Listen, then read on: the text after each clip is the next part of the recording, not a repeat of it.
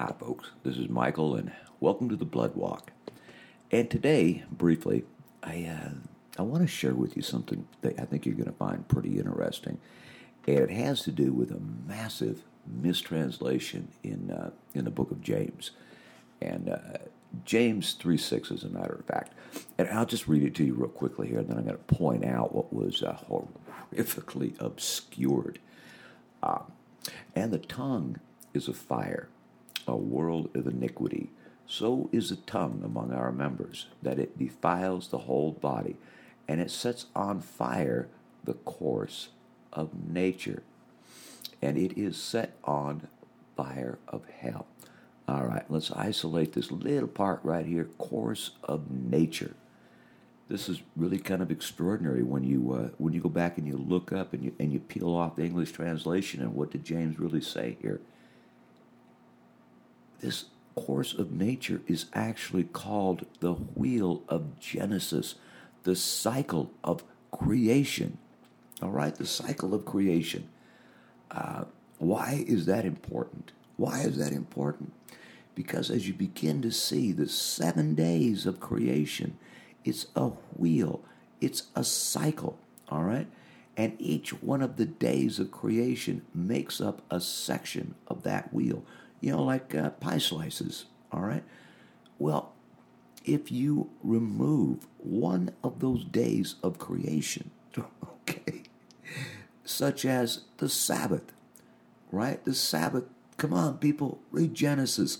The Sabbath was the seventh day, the seventh day. All right, so unfortunately, in Christianity, what happened, and this was done by you know, I'm not going to lay this at the feet of Paul, although he did kind of lay the groundwork for them to, you know, get pretty uh, fast and loose with the word. Uh, but what happened is the uh, the Catholics, or the Pope rather, uh, during the time they had hijacked the gospel, and they did. It was a. I, I'm going to pause here. I'm going to share something with you again.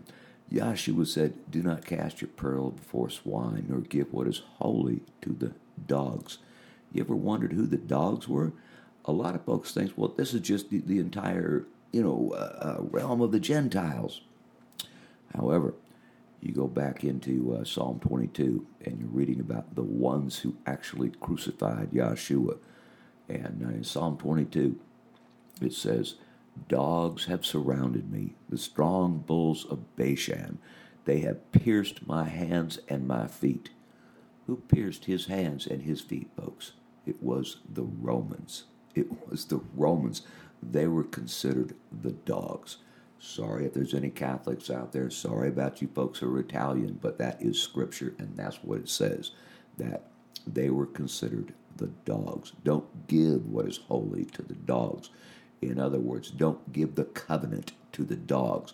Don't give the holy words, the words from above, to the dogs. Well, I'll tell you what, there was an apostle out there who never heard those words. He never heard them. He never sat at the feet of Yahshua, and he wasn't really an apostle except that he appointed himself an apostle.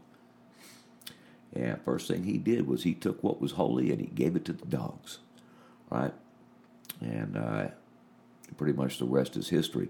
The uh, the gospel was uh, captured, brutalized, ripped to shreds, uh, refashioned, redesigned, and handed back to uh, you know to the to the common everyday Christian, uh, and it was corrupted. It was broken. It doesn't work anymore. You know, it, it's like uh, it, it. You know, it's like what happened to the Jews happened to the Christians. Okay, both, both nullified the commandments. Both made null and void the commandments for the sake of their tradition. And today, uh, again, bad translation at the end of each gospel, right? Uh, talking about the uh, the day that Yeshua rose from the dead, and they say, "Oh, gee, he rose from the dead on the first day." So, hey, I guess we don't need the Sabbath anymore. Let's honor Sunday, and we'll call Sunday the Sabbath to honor that resurrection. Well, sad fact is, folks, is that Yeshua rose on the Sabbath. All you had to do is go back and read it. He was already gone and out of the grave before it dawned on the first day. He was already gone. He rose on the Sabbath, not on the first day, on the Sabbath. So, here's the deal: uh, the popes, they well, and Romans. Okay, come on, you got to come on, Roman, come on, pagan, come on. You know, the height of paganism was you know the Roman pantheon, right?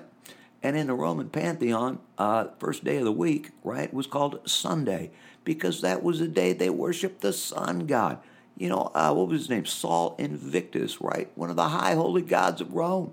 So they they eliminated, they just eliminated the Sabbath totally, right? And they say, oh, it's going to be on the first day now, and uh, and if we catch you keeping it on the seventh day, we'll kill you, right? And they did, you know, for well over a thousand years until there until there became this miracle, this miracle on planet Earth called America, called the United States of America. Rome had controlled uh, had controlled the religion, and they were brutalizing, butchering, murdering, torturing, throwing into unspeakable agonies anybody who deferred from Rome.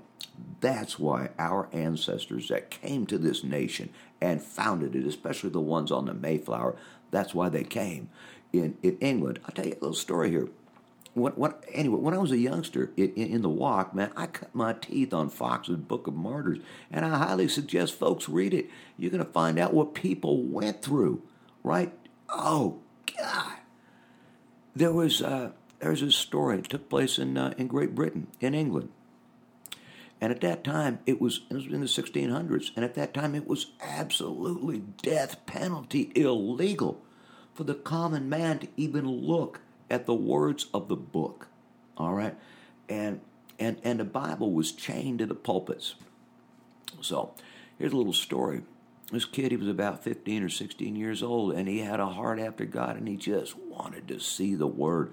So he snuck into the church one night, and he had the audacity to open the Bible and to look at it and to read it. And he got caught.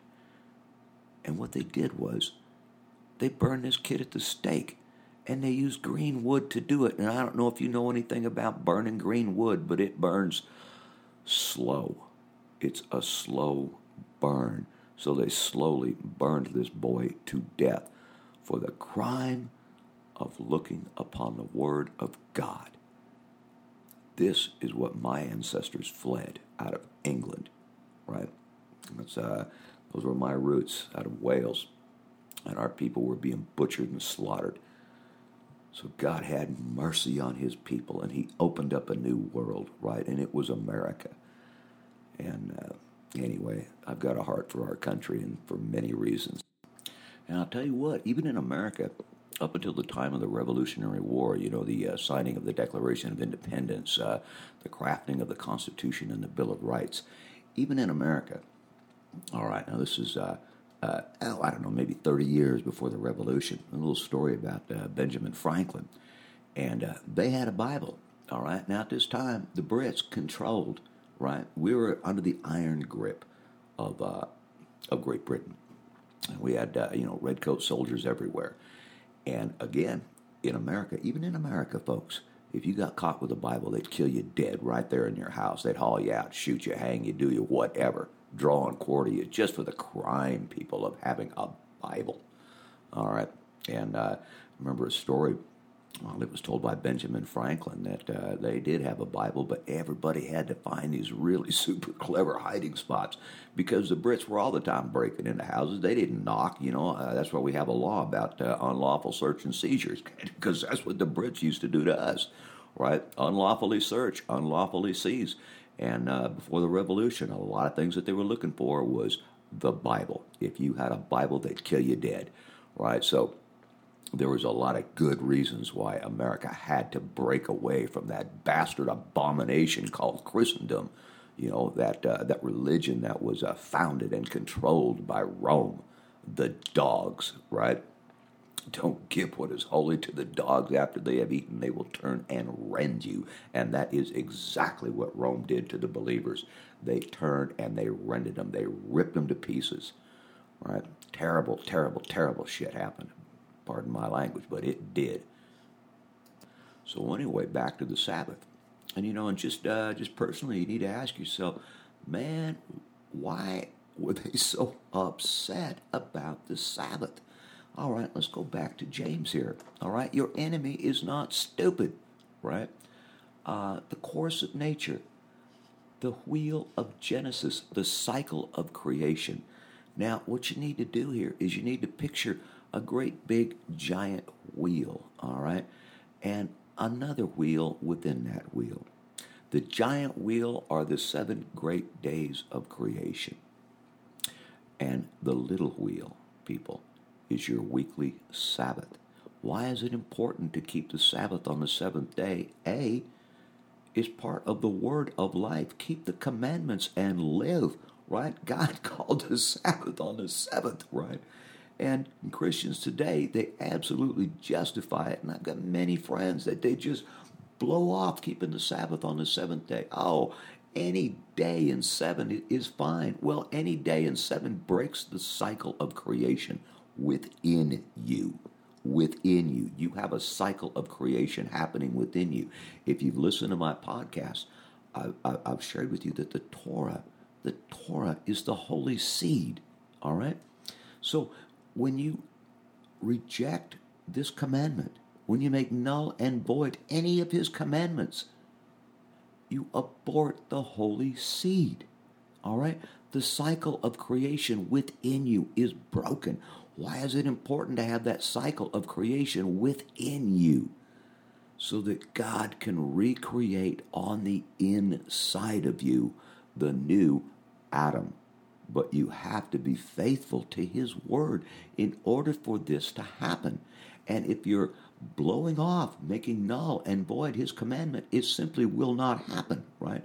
So moving the Sabbath, shifting the Sabbath from the seventh day to the first day, all right, effectively broke the gospel. It, I mean, and it is a broken covenant. You can call it a testament all you want to, but it is certainly not a covenant. And if it is, Christianity has really busted it to pieces. Okay, and it needs to be restored. Hence, you know my little uh, my little teaching on the resurrection of Elijah. You must restore the Torah and the testimony, and be faithful to both.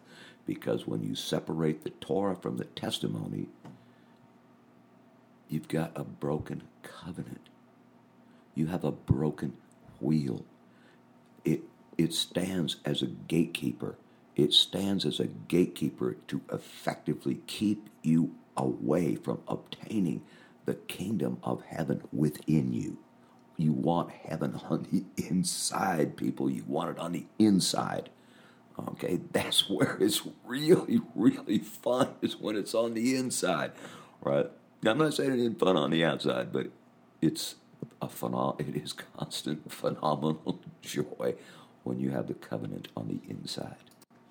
You know, there was this uh, this book that came out many years ago, and it was done by a gentleman named uh, Dr. Walter Martin, and it was called The Kingdom of the Cults. And in his book, The Kingdom of the Cults, he isolates a certain group in Christianity. And the reason why he isolates them and calls them a cult is guess what, folks? This sect, sect of Christianity, the Seventh day Adventists, and I'm not a Seventh day Adventist, but I, I respect these guys. I respect them a lot. Uh, the reason why he called them a cult is because guess what? They keep the Sabbath on the seventh day. you know, and, and so in Christianity, if you keep the Sabbath on the seventh day, you're automatically labeled as an apostate. You're labeled as a cult. You're labeled as, you know, having gone far off the track.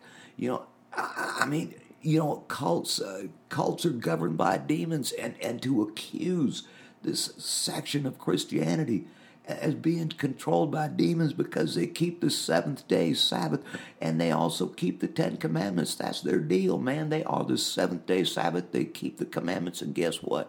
They're also vegetarians, right? Well, y'all know that Paul slammed damn the vegetarians as being weak in the faith, right? Well, guess what? Yeshua was a vegetarian, and so were the apostles of the Lamb, right? They kept the table of God, which was the third day. That was called the table of God. That's when He gave us all the greens, right? All, all the herbs, all the fruit, all the veggies, you know, the nuts, right? That was our diet. That was called the table of God, and He created it on the third day, right? part of the fall of man had to do with, you go back and you can read the book of Enoch about this, was when the Nephilim came, right? The first thing they did was they began eating everything in sight, right? And pretty soon they'd eaten all the fruits and the veggies, and now they needed something else to eat, so they started eating the animals. And when they depleted the animals, they began eating men. And what we had there was the Nephilim taught man to eat flesh, all right, to eat dead food, uh, to eat blood. Everything that God said was absolutely taboo. This is what they did, right? So, anyway, back to the Sabbath. So, even in America today, uh, there's a price to pay for keeping the Sabbath on the seventh day. And uh, and this is something that, that, that, God gave to my wife and I uh, uh shortly after, well, maybe, maybe a year after he had given me his name. And, and, and he, he, he required that we be faithful to walk in his name. All right? So, the next thing that he gave us was the Sabbath, right? This was new to us too, man. This was like back in what, 1994, right? And God taught us about the Sabbath and said to keep it, so we did. All right, but there was a price to pay, and uh, and for me, you know, being a breadwinner of the family, I I was fired from uh, from two jobs for keeping the Sabbath on the seventh day. Uh, when I applied for the job, I told them up front, "Hey, I cannot work on the seventh day. I can't work on Saturdays, guys. This is my Sabbath, right? Any other day of the week, sure, I'll work, but uh, but not the seventh day." And so, generally, when I'd apply for a job, uh, they'd say, "Okay, that's fine," but once you get the job, now they all of a sudden start demanding that you work on Saturday, that you work on the Sabbath, right? Well, I said, no, I can't do that. I told you up front. This happened to me twice. And twice I was fired from jobs because I wouldn't break the Sabbath. And it was kind of a tough test at the time because, uh, you know, we were flat broke. We didn't have any money, you know, and we're living from paycheck to paycheck, right? So it's like, here's the threat. You either break the Sabbath or, you know, or you, you know, or you're out in the street. And that was the threat, always. And but you got to choose the Sabbath and just trust that God is going to keep and take care of you. You know, if you're faithful to His word. And by golly, He most certainly did.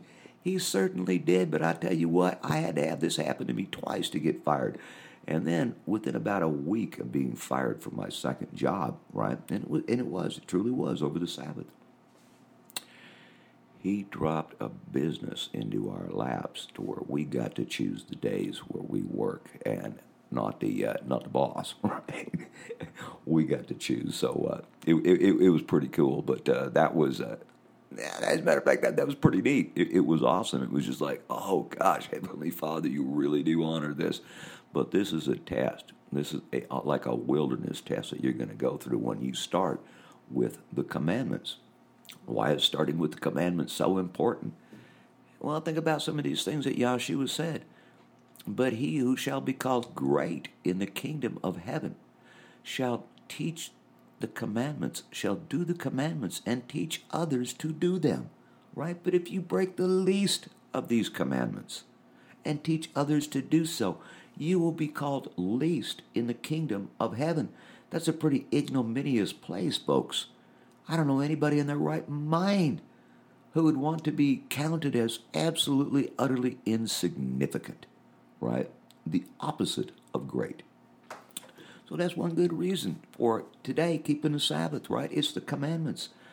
Uh, and when you when you pick up the cross, people, when you pick up the cross and you follow him, and let me tell you something about the cross, all right? I don't know even know if I've shared this before, but do you understand that the blood of the Lamb transfigured the cross itself? It transfigured it. I mean, you talk about making your robes white in the blood of the Lamb. Well, let me tell you something. The blood of the Lamb also made that cross white. Pure, white light. It is transfigured. And when you pick it up, right, this is the deal, right? Talking about recreating Adam within you. All right? God, when you pick up the cross and you begin to follow him, it's the beginning of your transfiguration. And as you as you carry the cross, as you pick it up, as you walk with him in his walk, as you follow the Lamb wherever he goes, right? You are, unbeknownst to you on the inside, you are being transfigured. Your inner man is being filled with light, it's being fed with light. All right, and this is what you are formed of. You are formed of the light. For the commandment is the lamp, and the Torah is the light.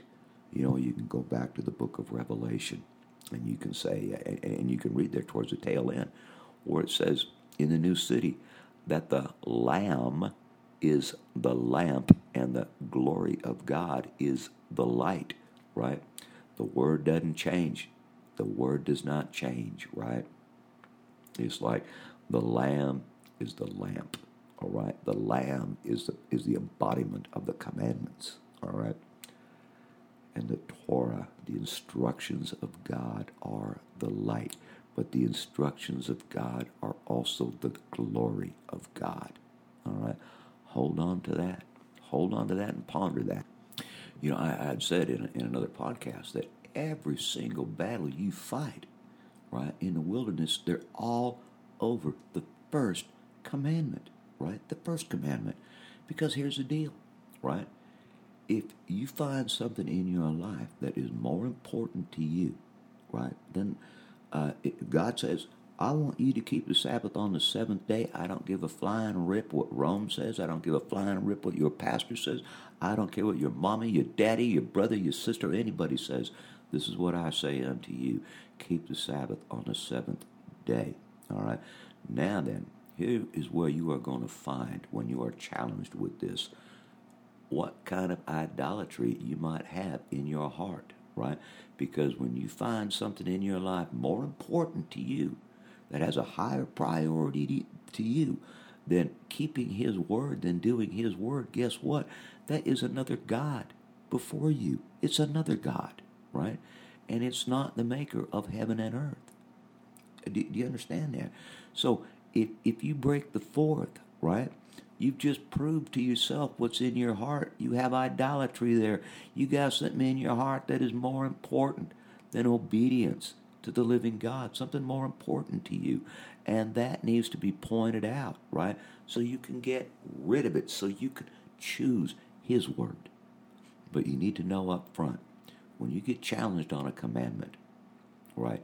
And all of a sudden, all these other things start flying up. Like, for example, uh, you choose to do the Sabbath on the seventh day. Well, again, if your boss says, hey, you do that and you're fired, right? So if you hold your job to be more important to you than obedience to God. This is what Yahshua says You are not worthy to be my disciple.